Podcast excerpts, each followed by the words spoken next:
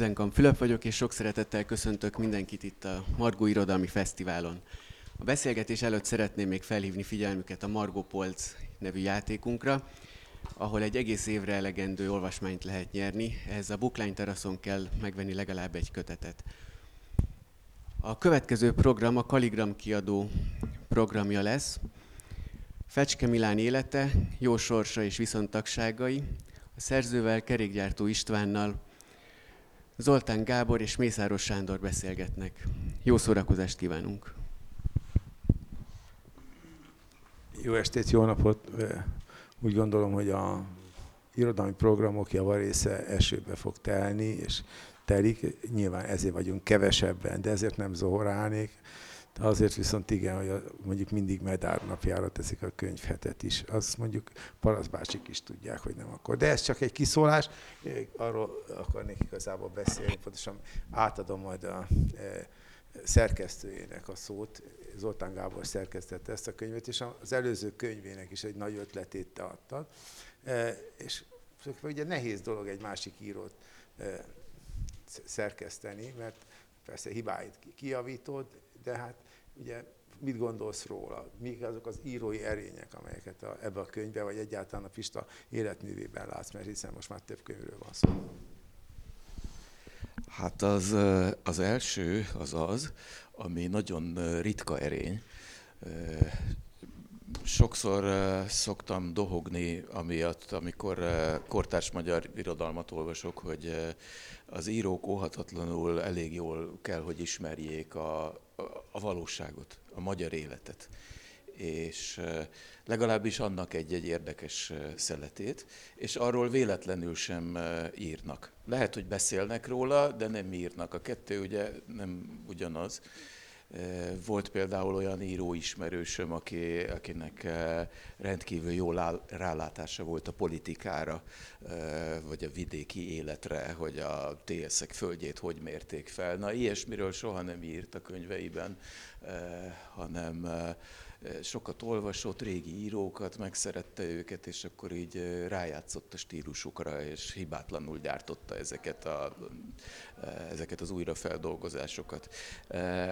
Kerékgyártó rögtön az első könyvével elkezdett arról beszélni, amit ő tudott, amit ő látott, és amiről mindenki más hallgatott volna. Igaz, hogy akkor még nem volt író, ezáltal vált íróval, ez volt a vagyonregény és igazából azóta is folyton ez van, hogy nem tartja magát ehhez a közmegegyezéshez, hogy amit közelről ismerek, arról feltétlenül hallgatnom kell. De az is érdekes, hogyha valamikor úgy érzi, hogy, hogy nincs ennyire közvetlen információja a valóságnak egy darabjáról, akkor viszont utána megy.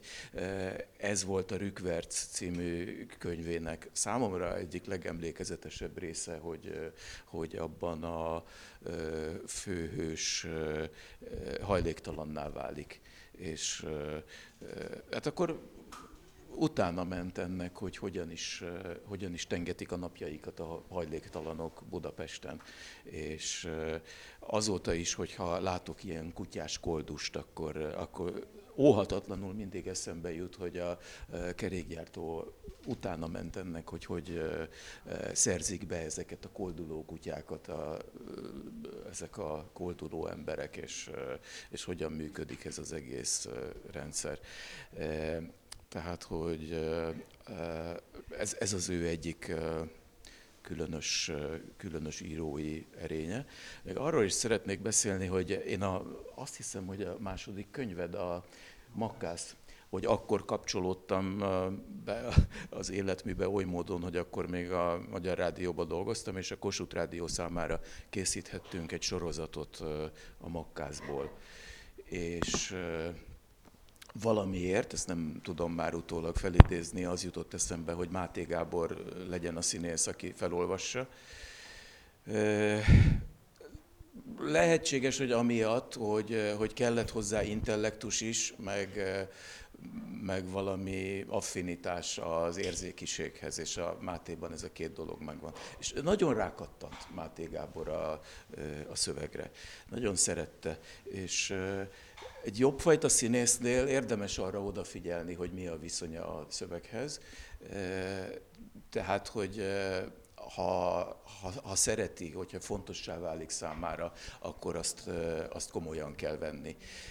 Talán ennek is volt köszönhető, hogy aztán a következő könyvből is, amikor készítettünk sorozatot, ami pedig a Trüffel Milán, bizonyos értelemben már előképe, megelőlegezése a mostani könyvnek, akkor megint csak a Mátét hívtam be, és volt a felvételnek egy nagyon emlékezetes pillanata, hogy egyszer csak felnézett a szövegből, és megkérdezte tőlem, hogy milyen érzés egy írónak egy másik író szövegét rendezni. És ez a kérdés, ez, ez tulajdonképpen nem azt tartalmazta elsősorban, amit kérdezett, hanem hogy az, hogy azt nagyon sokra tartotta, amit, amit éppen felolvasott. Tehát, hogy tulajdonképpen feltételezte, hogy nekem talán nem is olyan kellemes egy valami nemesebb anyaggal dolgozni, mint amit én leteszek az asztalra. De hát minden esetre nekem is jó volt, így, így utólag ezt kell mondanom. Zárójel bezárva, hogy a következő könyvekhez rendezőként, szerkesztőként már nem lehetett közöm, mert jól kifüstöltek minket a Magyar Rádióból, azokat már mint, már mint barát olvastam és, és beszélgettünk róluk sokat. Mit szerethet egy, egy olyan színész, mint a Máté ezekben a könyvekben, az azóta is foglalkoztat engem. Nyilván a, hát ezt a valóságismeretet, ez biztos keresik ők, a színházi emberek, hogy valaki eléjük tudja tárni ezt az anyagot, és ők fel tudják olvasni, vagy aztán színpadon is bele tudjanak bújni szerepekbe. Mert az tök jó, hogy Shakespeare-t játszhatnak, meg Moliért, de de ennél időnként még sokkal jobb, hogyha, hogyha a körülöttünk levő embereket szólaltathatják meg, csak hát ez nem olyan egyszerű. Szóval, hogy, hogy a, a figuráknak a kitalálása, a felépítése, a hitelességük, a jó dialógusok, nyilván ezeket, ezeket látja meg egy ilyenfajta színházi ember és ez, ez történhetett. Ennek a találkozásnak voltam én tulajdonképpen a házasság szerzője, ami viszont gyümölcsöző. Mindjárt továbbadom a szót, csak akkor, hogy el ne felejtsem, ezt is elfecsegem, hogy ősszel bemutató is lesz a, a, a kerékgyártónak az új darabjából a Belvárosi Színházban, amit a Máté rendez szólhatok ehhez hozzá, hogy ez olyannyira most, hogy nekem nem jutott eszembe, de valóban, hogy te meghívtad a Mátét, hogy felolvasson a Rückverzből, én utána már Trüffelt úgy írtam, hogy a Máté hangján hallottam. És nem gondoltam, hogy ez valaha tényleg fogja olvasni később, de nagyon jó, hogyha az ember egy színész hangján vagy figurák hangján hall egy szöveget, és amikor beválogattad ezt, és abból is lett rádiófeldolgozás, úgy örültem, hogy most meghallottam azt, amit én írás közben is hallottam a Mátétól. Aztán ez ment tovább, mert a, ugye a Rükvercből a Máté színdarabot csinált, ami a katonában ment öt évig, aztán, aztán most ma épp ma volt nálam, nálam a dramaturgal, és ma volt egy érdekes beszélgetésünk és most már megtanultam tőle, hogy jó, hogyha tudom, hogy kinek a hangjára írom, tudom, hogy ki fog, kik fognak ebbe játszani, és, és jó volt ezekre a hangokra írni. Tehát a, nagyon fontos lett a Máté, és ezt neked köszönhetem, hogy akkor nem olvastatod vele a, a, a makkázt, akkor én nem ismerkedek meg vele, valószínűleg nem írok színdarabot, és nem így alakult. Tehát ez, ez... Ja, én nem akarom az idét fölbontani, de kicsit másképp találkoztam a, vele, mert ugye az első regényét eléggé mondjuk így megbíráltam. És pont ez, amit te mondasz, ez a valóság dolog, ez szerintem nem így van, az nyelvi közvetítettségben van, és hogy vagy meg tudja érni. Nekem a második könyv volt, amikor hallottam a hangját, és annak a az humora, a makkász. A makkász, és onnantól fogva igen. De az első az erőltetett volt, nagyon kínos történet. Sokkal, főleg az szerinted, irodalmi szerinted. hát Olyan kritikát írt róla, mondom, ki ez a Mészáros, aki a Magyar Narancsba ilyet írt? Tehát így, így is megkettőm meg, hogy Na mindegy, tehát egyébként csak ugye az, hogy, hogy pont az irodalom elkezdte ezt a kajálást. Az Esztázi, amikor már beteg volt, és mondta, hogy olyan olyan jól tudják ezek a fiatal gyerekek, hogy mi a valóság, hogy mint hogyha erről lehetne tudni. Tehát, hogy igen, van, tudjuk, hogy mi is a marxista esztétika ezt hozta, meg persze tapasztalat, stb. De ez, ha nincs nyelve egy írónak, akkor az üresség, semmi, nulla. És ez nem így volt, de ezért és ez a bűnbánat, hogy akkor mi volt és hogy volt. Na mindegy, ez tényleg nagyon sokféle dolog. Miért írtál most egy kalandregényt? Hogy? Bocsánat, nem. Ne. Hát mondtam, miért írtál most egy kalandregényt annyi más műfaj mellett? epikai műfajok mellett.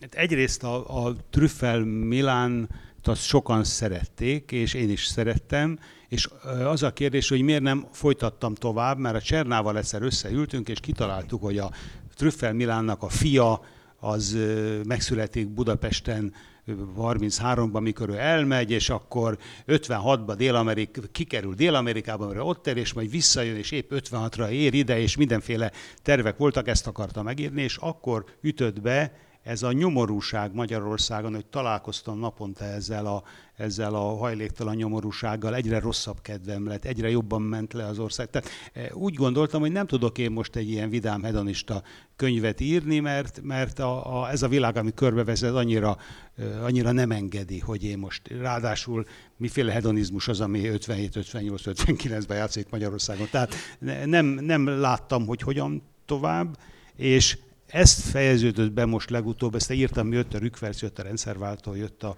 a szeretetgazdám, és most valahogy elegem lett mindebből, ebből, a, ebből az országból is amúgy, ahogy itt történnek a dolgok, nem akartam már olyat, ahol társadalomról, politikáról van szó, plusz jött a Covid és egy autoimmun betegség miatt én lemenekültem a Balatoni házunkba, úgyhogy hónapokig nem is találkoztam szinte senkivel, és arra gondoltam, hogy ebbe a rohadt nagy magányba, ebbe a rossz kedvbe, ebbe én most ezt arra én ezt az egész társadalmi valóságot, a társadalmi jobbítást, írok én olyan könyvet, ahol jó érzem magam, amiben jó beleülni. Aki író tudja, hogy bele kell ülni egy ilyenbe, és együtt vagy a figuráida. És azt mondtam, hogy én írok egy ilyen figurát, ez pedig legyen, a, legyen rokona az én kedves regény figurámnak, a Kakuk Marcinak.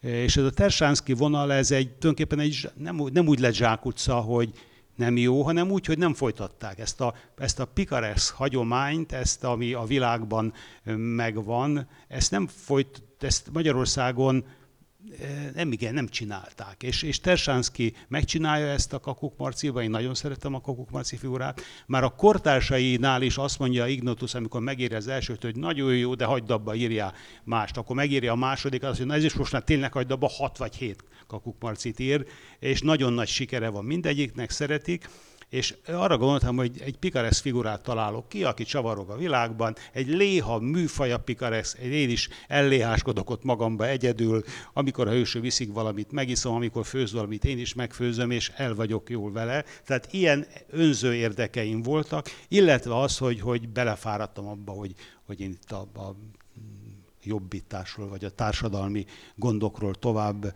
megirogattam ezeket a regényeket, elolvastam, mit tudom én, két-három ezer ember, aztán akinek szólt, az úgyse olvassa el. Ez na, rossz kedvem volt, és ez a figura megszerettem, ezt kitaláltam, megkapta a Milán keresztnevet, ami a Trüffel Milánra utal, és egy ilyen kedves, szerethető kópét csináltam, és nagy, három évig vele éltem, három évig csináltam ezt, és jó, jó volt ezt csinálni. Tehát ilyen egyéni önzésből találtam ki, és és hát most se bánom. Mert Igen, jó. ez az egyik emléke lesz a, a Covid időszaknak, ezeknek a furcsa éveknek, ilyen kifordított módon, hogy, hogy amikor korlátozva voltunk a mozgásunkban, meg az emberekkel való érintkezésben, akkor hát ez a, a fantázia útján, az emlékeknek, meg a, meg a képzelgéseknek a, a módján visz vissza a, a szabadságba ez a könyv. És hát azt hiszem, hogy a teljes szabadságtól elég nagy mértékben el vagyunk zárva most is, úgyhogy Úgyhogy a szép emlékekre, meg a, meg a szabadság fantáziáira továbbra is szükségünk lesz, úgyhogy emiatt aztán az aktualitása nem csökken a könyvnek, az biztos. Szintén másképp látom egy kicsit, hogy némileg pezsegjünk, hogy hát azért az irodalom az ritkán, vagy rossz irodalom születik általában, amikor javítani akarja a társadalmat. Ugye Füstmilán szokott nyavajogni, amikor olvassa ugye Anna Karanyinnát, hogy a szerencsétlen Levi mit szenvedek, ugye ezért írta meg, ugye ő a, ő a jó figura, stb. stb. és halvány. A, a Bronszki, meg az egész történet, ugye egy elemibb dolgokról szól az irodalom. Persze még benne lehet Oroszország sorsa és Magyarország. De szerintem ez egy, amit mondasz, egy piárnak jó, hogy belefáradtam, mert Magyarország ilyen lehet. De hát az író nem változtatja meg egy országot. Valamit rendít rajta, hozzátesz. Te, ez a dolog íróilag szerintem teljesen természetes, hogy több olyan könyvednek része volt, és valamit kipróbáltam, ami szintén rendjén való, mert a Rükverc is, vagy a Hurok is érdekes és jó könyvek voltak, és másfajta hangot. Egy író nem csinál örökösen ugyanazt, mert az ismétléshez vezet, és nagyon fárasztó. Én inkább így látom. Bizonyos értelemben radikálisabb ez a könyv, mint, mint a Pistának azok a könyvei, amelyek lázítanak a magyar társadalmi valóság ellen, mint a Rükverc és a Furok. És ez pedig az, hogy ha nagyon-nagyon sarkítva akarnék fogalmazni, ez egy, ez egy amorális könyv, a mostani. Olyan értelemben, hogy, hogy a történetek, amelyek ebben előjönnek, ezek egy olyan hősről szólnak, akit sehogy nem lehet megfogni, bepalizni, korlátozni. Tehát, hogy egy-egy másik szereplő sem tudja. Azt mondja, hogy te most itt maradsz, ezt csinálod, így fogsz viselkedni. És akkor a trüffel Milán fogja magát, és elmegy, kibújik, másképpen viselkedik. Fecske. Fecske. A fecske Milán. De a tévesztés az jó, mert a, e, És e, e, hát az a helyzet, hogy a társadalom, pontosabban a társadalomnak is egyes ágensei ezt művelik az emberrel. Azt mondják, hogy így kell viselkedned. Ezt kell gondolnod. És a hősünk, a Fecske Milád, az tovább röppen. Azt kell mondanom, hogy leszarja. Tekintet nélkül arra, hogy milyen ideológia jegyében akarják neki megmondani, hogy mit csináljon, hogy érezzen, mit gondoljon. Azt nem mondom, hogy, hogy az amoralitást úgy kéne érteni, hogy, hogy gonosz, mert a legkevésbé sem az, de minden esetre olyan nagyon nem veszi komolyan a játékszabályokat, ahogyan a többi ember él.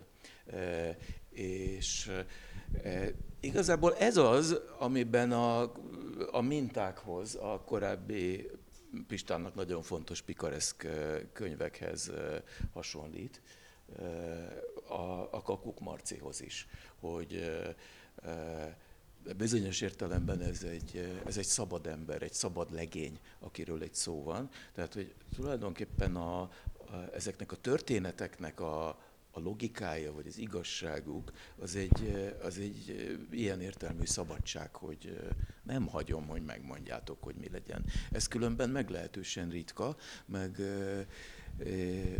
gondoljunk bele, hogy a művészetben milyen ritka. Tehát, hogy az szokott történni, hogy mondjuk problémák vannak, és akkor a hős fejjel megy a falnak. Vagy a hős némi tusakodás után megalkuszik. Tehát, vagy belepusztul a szerelembe, vagy addig küzd, amíg elnyeri szerelmét. Nagyjából erről szólnak a történetek. És furcsa, hogy itt meg valami más van. Én azt is el tudom képzelni, hogy lehetnek olvasók, akik, akik frusztráltak lesznek amiatt, mert hiába keresik azt, ami az irodalomban lenni szokott, vagy általában a művészetben. De azt gondolom, hogy nagyon sokan meg, megkönnyebbüléssel olvassák majd a Fecske Milán történeteket, hogy na végre itt most nem az itt élned halnod kell, vagy más hasonló parancsoknak az ezredik újra mondása történik.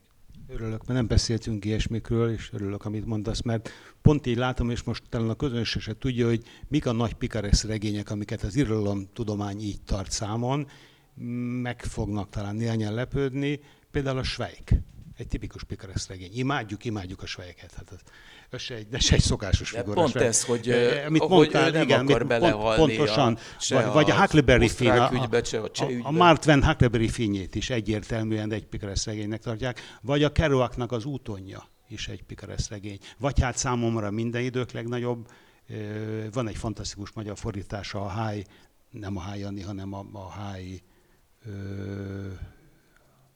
nem tudod, az öre Háj, Gyula, Gyula, Háj Gyula fordította, az a cím, hogy, Sim, hogy Simplicissimus, és egy, egy Rimmelshausen nevű német írja a 30 éves háború végeztével 1680-as években. A 30 éves háborúnak a, az őrültségét, amoralitását írja le egy ilyen, ilyen pikaresz figura, a Simplicissimus, aki ez végigjárja, zseniális a könyv.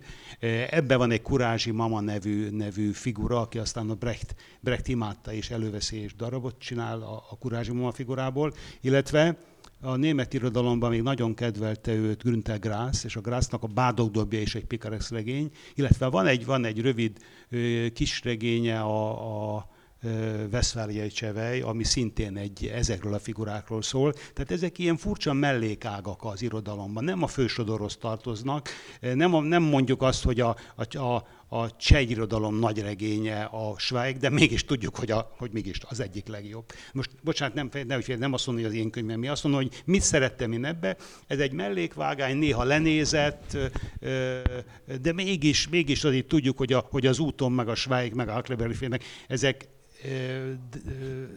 remek művek, és Cervantesnek is van egy, és nem a, nem a, a Don Quixote, az egy, az egy kalandregénynek a, a, a paródiája, hanem van egy kis regénye, ami tipikus Picarex, aminek most hirtelen nem tudom kimondani két spanyol név, egy nagyon-nagyon jó. Tehát sokan vagy többen írnak e, ezen a módon, és nekem nagyon-nagyon szimpatikus ez a, ez a világ, de nálunk mondom kevéssé.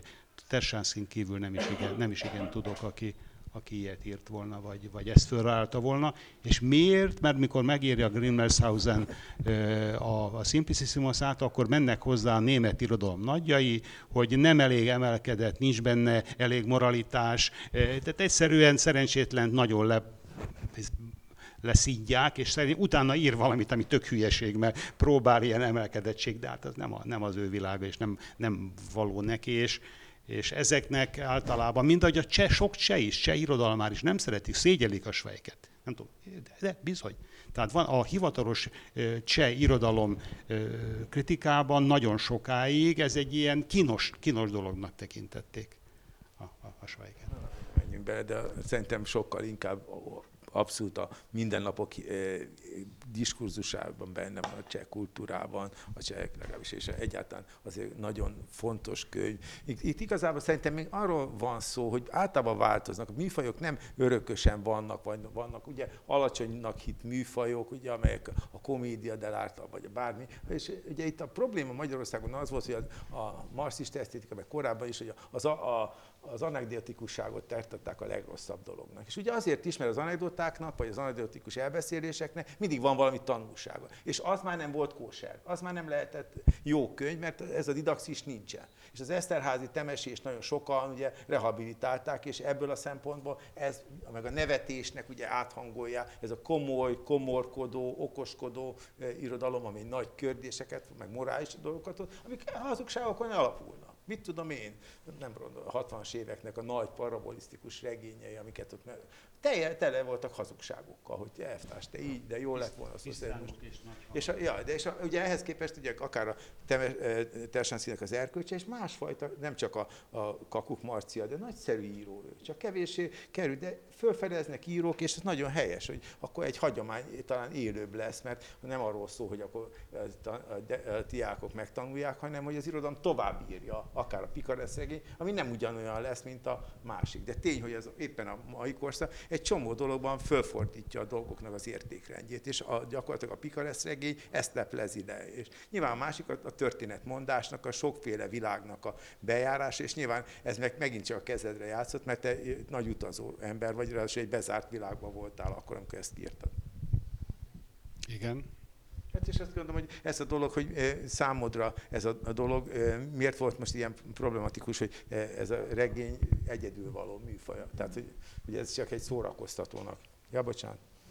De közben taposom a könyvet. Ez csak egy... De hát a könyveidben mindig megvolt, ha tetszik, a, a, azért nem véletlen a trüffelt, és melegetjük, az a fajta humor, és ide, ami, ami nem egy ilyen fajta társadalomjavításnak szól.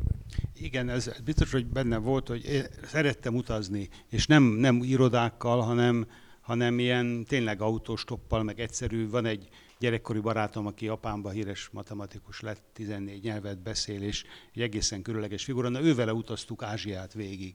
Ezek nagyon, mondom, olyan utak voltak, hogy, hogy nagyon jó zsongörködik, akkor megtanultunk ketten kilenc labdával, és Laosba, Árvaházba műsort adtunk, tehát ilyen egészen elkép, vagy itt a Fülep-szigeteken, a, a Smoky Mountain, a Füstölgő hegyek, a világ legnagyobb szeméttelep, ahol 30 ezer ember él, ott is gyerekek körénk gyűlt. Tehát ilyen nagyon furcsa útjaink voltak a Péterrel, és ezt soha nem írtam meg, mert hova írtam volna, vagy hogyan, hogy mit keresett volna. És ezekből az utazásokból most azért, azt hiszem 60 valány országba jártam, tehát elég sok felé, és ezekből most ezekre támaszkodtam. Nem így történt minden, meg, de mégiscsak tudom, hogy miről beszélek, tudom, hogy, hogy ahol jártam, hogy ilyesmi figurák. Tehát ez nagyon jó volt, hogy ezeket az utakat megint végig járattam a, a figurával.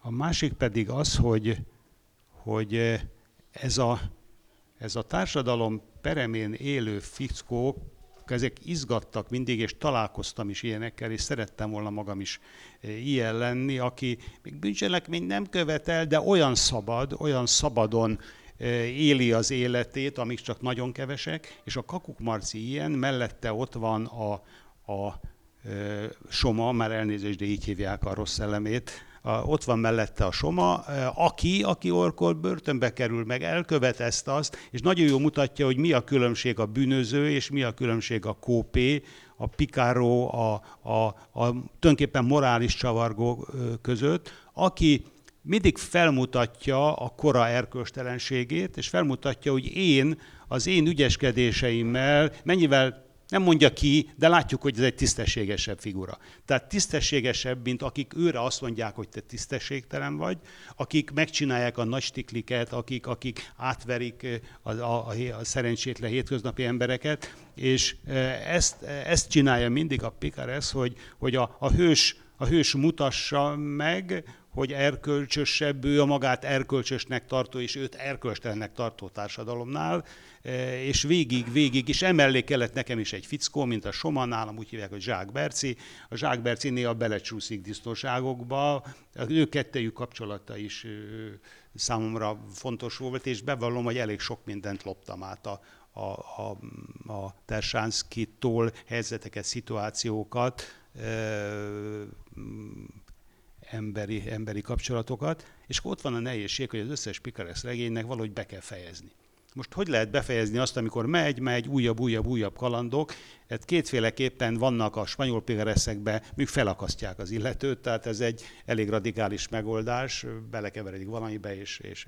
A másik pedig az, hogy valamilyen módon megtér abba a polgári létbe, nem durván, nem erősen, nem képmutatóan, de egyszerűen valahogy, valahogy betagozódik, és nem sokan olvasták már az Annuskát, az az utolsó Kakuk Marci regény, ahol a Kakuk Marci egy kedves özvegyasszony, és a leányához költözik, a leánya az ő kedvese, és így fogalmaz, hogy, hogy ha ők is hasznomat vették, igaz, nem koptattam agyon a kezemet és lábamat. Tehát nem kell túl sokat dolgozni, ott el volt az Annuskával, Annuska csinos, a, a, a, a mama jól főz, tehát egyszerűen beszáll ebbe a... E, aztán nem is folytatja tovább, tehát ezzel ő lezárja. Hát ez is egy nehéz kérdés volt, hogy hogy nem mondom el, mert hát ha valaki elolvassa, és akkor legyen kíváncsi rá, hogy hogyan, hogyan fejezi be a, a, a, a, a hősöm ez. De mondom, ezek a figurák, és ráadásul az útjaim során elég sok ilyennel találkoztam, akik, akik csoppoltak, csavarogtak, utána megálltak egy farmnál, dolgoztak néhány hetet, néhány napot, vagy beálltak mosogatni valóva, és mentek tovább. Ezek, ez hihetetlen, tehát ezekkel úgy lehet csak találkozni, ott vagy az úton te is. és, és néha árokparton alszol, néha a legolcsóbb diákszállóba bemész, és e, ezeknél szabadabb embereket én nem igen láttam, és, és úgy jó, azt mondtam, jó lenne így élni, hát persze nem értem így, mert, mert, mert, mert filiszter vagyok, mert pógár vagyok, meg, meg, meg szeretem a jólétet, de azért ez egy irigylésre méltó, és egy kicsit most eljátszottam a gondolattal, a szerencsétlen tudat gondolatkísérlet, eljátszottam vele, hogy, hogy, hogy ha ilyen lettem volna, akkor milyen ennek. Még azt is elárulom, hogy utóbb jöttem rá a könyv szerkesztése közben, hogy volt némi részem talán a, a könyv egy vonulatában, hogy egyszer beszélgetés közben kiderült, hogy a kerékgyártó István egy gyakorlott zenész és hogy, hogy egy időben rendszeresen zenélt, és járta a világot ennek ürügyén. Mi és ez Duda törökség? Dínom, dánom. És akkor hát rácsodálkoztam erre a dologra, hogy, hogy olyan fenébe van, és mondtam neki, tehát kvázi leadtam a társadalmi megrendelést, hogy ezt meg kell írni. És itt olvasható az eredmény, tehát a, e, ez a könyv nem születhetett volna meg, hogyha a kerékgyártó nem lenne zenész. Még arra is rábeszéltem, hogy e, saját kezével írja le a fontosabb kottákat, és azok fakszimilében a könyvben megtalálhatók. Igen, így van, bár ez lehet, hogy tudat alatt bent marad, de igen, de nekem kellett válaszolni egy figurát, mert nem volt könnyű, hogy ki ma az a figura, aki egy kicsit ki tud lógni, most a, a struktúrából és mégis nem lehet tök hülye, mert a tök hülye, akkor, akkor mit mesél? A Pikeresztet mindig egyes szám első személyben meséli a fős. Tehát ő mesél, na most nem hiszem, hogy valaki 440 oldalt egy, egy, egy hogy mondjam, a kellénél hülyébb figurá tól szívesen olvasna, de mégse lehet túl okos, mert tehát és hogy hát a Schweiknek van egy, aki tulajdonképpen hülye, de mégis zseni, tehát valahol... Csak másfajta okosságról másfajta van, okosság, a tapasztalati igen, világnak igen. az okosságára. Kicsit hülyének tettem magam egy bolondabb világgal igen. szemben, és ez másrészt meg a, ez eddigi beszélgetés, ez, tehát hogy alapvetően a művészetben sokkal inkább csak egy régi szó van, ez a gyönyörködtetés, amit a 17.-18. század fog. Alapvetően ettől a komolynak ugye a második férideje, hogy a Kundera mondja, nem egy olyan okos könyv az, de hogy abban azért, hogy mégiscsak ott nagy komoly dolgokról beszélnek, erkölcsről, társadalomról, stb. És akkor valami megint visszatér, mert görcsös lesz, ideológikus lesz nagyon a, a, a magyar Igen. próza végig. És ez a dolog a nevetésnek, a dolgoknak a fonákját látni, a dolgokat másképpen láttatni, mert ugye Magyarország olyan ország, ahol mindenki birka. Nagyon erőteljesen egy-egy líderrel oda mennek, és akkor az, azokat ismétlik száz évig, és nem vizsgálják fölül. És ez a szabadabb attitűd, és az a dolog, hogy azért, a, ami a komorabb könyveiddel kapcsolatosan, itt egy másik énedet mutatod meg. A író az sokféle én tordoz, nem egy dolgot akar csinálni, mert az óhatatlanul kiszállítja. A, és ugye ez a dolog, ami a magyar marxista esztétikában folyamatosan mindig egy tart tartalmista gondolkodás. A megírásnak, a, a nyelvnek a ízei vagy dolgai vannak, és fölismerünk egy, egy mondjuk így szebb, vagy e, számunkra rokonszenvesebb világot az utazásban, a dolgoknak. A, és egy, egy hedonista ember vagy, vagy jó rész hedonista vagy, mindenféle italokról velem úgy beszélsz, hogy felé se értem. De úgy értem, hogy nem iszom. De hogy e, ezek fontos dolgok, hogy csomó élvezete van az életnek, amiben, e, e, amit az ember így közvetítettségben is megtalál. Ezért egy olyan figurát kerestem, aki nem tök hülye, de azt találtam ki, hogy legyen tanárképző főiskolára vegyék föl. Milyen szakra? Egy, egyik szak angol, azért, mert járja a világot, tehát valamit kell, a másik szak énekzene, hiszen valami vagy 60 vagy 70 szöveg van, de dalszövegek itt a nótától a, a finnébb, tehát mindenféle szövegek vannak benne, ezeket ő ismeri, le tudja kottázni, tehát ezért egy énekzene, persze nem járja ki az iskolát, kirúgják másodévben, de azért valami, tehát elhisszük róla, hogy ő, hogy ő ennyit ért a zenéhez, és, és tudja úgy angolul annyira beszélni, hogy megértesse magát. Tehát ezt, ezt, ezt kellett, hogy, hogy belőni, hogy ki ez, ki ez a figura. Nem túl okos, nem túl buta, viszont van egy, van egy, jól vagyunk még, jó, csak nem tudom, mert közben itt mondtam, 30. csak a fiút se láttam, meg az órás is. 35 van. Jó, tehát, 35 tehát el. Az, az okosság, vagy intellektualitás, tényleg vannak nagyszerű íróink, kitűnően, mondjuk az Eszterházi rettetesen okos volt. De sokan nem, hát Óriszról nem mondhatnánk, hogy nagyon, nagyon okos ember volt. De már az intellektus. Kiről? Kire mondod? Móriczról. Mégis a legnagyobbak közé tartozik. Igen. Olvasmányélményét, hogy meg is kérdeztem mindig, hogy Mihály, te ezt a sok könyvet elolvastad, de már mint a Babicsot, amikor Sanrémóban volt. Hát persze, de minek? és hát ez, ez a dologban, az irodalomban nagyon sokféle út van, és mindig azt kell csinálni, amit a másik nem csinál. Ha túlzottan okos lesz egy irodalom, mondjuk ez magyar irodalmat annyira nem fenyegeti, de hogy eh, ha mégis, akkor is eh, azért másfajta utak lehetségesek. És mondjuk így a bölcsesség, vagy a dolgok ma való megmutatás, hogy meg, nem beszél arról, hogy mi egy olyan generáció voltunk, hogy bezártak bennünket jó részt, engem jobban, vagy nem tudom, az életem, nem voltam annyit külföldön, mint amit kellett volna. De hogy ez, ez teljesen, és akkor, amikor fontos volt, akkor zártak el. Utána meg már nem, nem, nem alakít annyit. És ez, ez a látás, a dolgok, ami most már ilyen 20 évesnek nem nagy pláne. Hogy akkor az egy eredeti humor volt mindig. Tehát van egy képességed arra, a, a, én a Makkásznál fedeztem fel, hogy a mesélésnek, a mesélésnek a dallam, az, az, az működik. És az, az a legtöbb. Elmondani egy történetet úgy, hogy élvezze a más. Itt nagy kérdés, majd az olvasók meglátják, hogy le tudom tenni a könyvet, visszaveszem a könyvet, vagy abba hagyom. Mert egy hosszú könyv, de szerintem elvírja végig. Igen, remélem, hogy még hosszabb is lett volna, csak azt mondtam, most már még volt, voltak elképzelésém, hogy merre megy a hősöm, de azt mondtam... tudok kihúzni dolgokat. Igen, de aztán meg lefékeztem magam, megfékeztem magam. Igen, mert amit mondtasz, hogy valóban nem lehet befejezni egy könyvet, bezárják. Azt mondják, jó, vége, itt, innen már tovább nincsen. Kicsit, ugye ezért szokták bántani, a, hogy nincs valami nagy fölfele, lefele, hanem valahol... De Tersánszki jól csinálta, ő megírta a harmadikat, megígérte, hogy abba adja Isten, utána megint írt egyet, tehát ezek külön kis könyvekben jelentek meg. Most már van ilyen, hogy két ilyen vastag kötetben mert vannak ezek, de ezek kis regények voltak, és látta, hogy van rá igény, akkor nyomta tovább. Én féltem, hogy nem fordulok újra rá erre a témára, úgyhogy itt végig. De vég... az egyik legmorálisabb figura volt, aki, aki a legbátrabb dolgokat a, a holokauszt idején, ahogy a 56-ban viselkedett, ő nem írt alá egészen 56-osban hányan a, a komcsik mellett. Az Ennek van egy olyan logikája, hogy azok a szerzők, akik a, a nemzet nagy tanítómesterei, azok a valóságos életükben, hát ha szabad így nevezni azt az adathalmazt, ami ránk marad ezekről az emberekről, hát elég sok gerinctelenséget műveltek. Most hadd utaljak például azokra a művészekre, nem csak író van ilyen filmes is, aki nagy tanítómesterünk volt, és, és közben nem kényszerből, hanem hanem állampolgári meggyőződésből jelentett a művésztársairól, ügynök volt. És az olyan, hát a léha szerzők, mint Tersánszké, pedig ebben a valóságos életben hát már, már szinte hősnek bizonyultak, de minden esetre nekik volt tartásuk. Ugye az Ottlik beszél arról a Söflinnel való beszélgetésekor, amikor visszahúzza a, a könyvét az iskola határon, hogy mondta, hogy hát e, ugye egy novellára mondta, hogy hát egy kicsit léha.